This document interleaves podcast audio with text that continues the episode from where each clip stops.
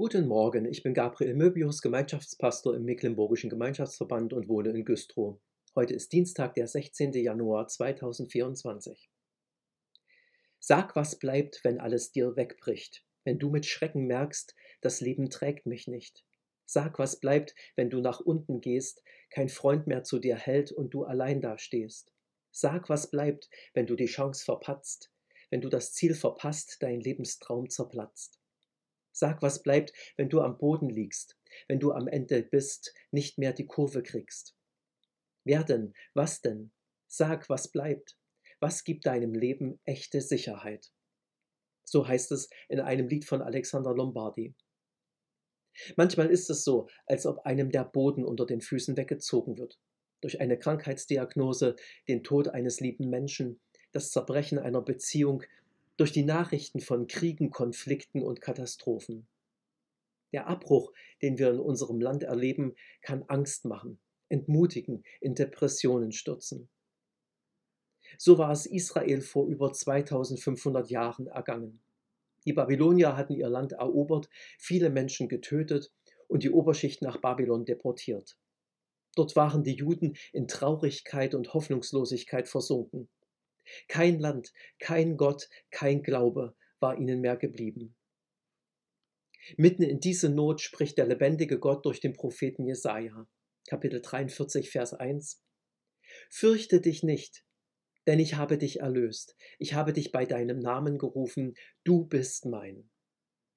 Das heißt, wenn deine Situation noch so verstörend ist, fürchte dich nicht. Hab keine Angst. Damit sagt Gott nicht, nun reiß dich mal zusammen und sei mutig. Sein Wort ist lebenschaffend. Es bringt hervor, was er befiehlt. Wenn er seinem Volk, wenn er dir und mir zuruft, fürchte dich nicht, so will und kann uns sein Wort die Angst nehmen. Doch Gott begründet auch, warum wir furchtlos sein können. Ich habe dich erlöst, sagt er. Und das, obwohl die Juden immer noch Kriegsgefangene sind, obwohl du immer noch krank bist, obwohl du deine Schuld sehr wohl siehst, obwohl wir immer noch in dieser kaputten Welt leben. Ich habe dich erlöst, auch wenn du es nicht sehen kannst, auch wenn du es nicht fühlen kannst. Bei Gott ist es schon perfekt. Das soll dich gewiss machen, dass es auch so geschehen wird, dass du es auch noch erleben wirst. Tatsächlich erlaubte König Kyros den Juden einige Jahre später zurückzukehren in ihr Land und nach Jerusalem. Und tatsächlich, vor 2000 Jahren hat Gott dich und mich am Kreuz von Golgatha erlöst. Als Jesus Christus sein Leben gab, damit unsere Schuld vor Gott getilgt wird, ist unsere Erlösung geschehen. Wer das glaubt, erlebt heute, ich habe dich erlöst.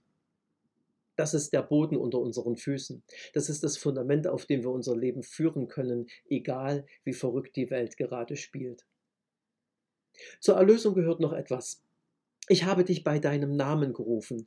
Du bist mein. Wenn ich beim Einwohnermeldeamt vorsprechen will, muss ich eine Nummer ziehen und wenn meine Nummer aufgerufen wird, darf ich eintreten. Bei Gott bin ich keine Nummer. Er nennt mich bei meinem Namen. Er ist mein Vater, ich bin sein Kind. Jetzt weiß ich, wohin ich gehöre, wo mein Zuhause ist. Erlösung ist nicht nur Befreiung von etwas, sondern auch zu etwas. Ich bin nicht mehr Sklave meiner Süchte, meiner Angst, meiner Verzweiflung. Ich gehöre nicht dem Staat, der Bürokratie und auch nicht mehr mir selbst.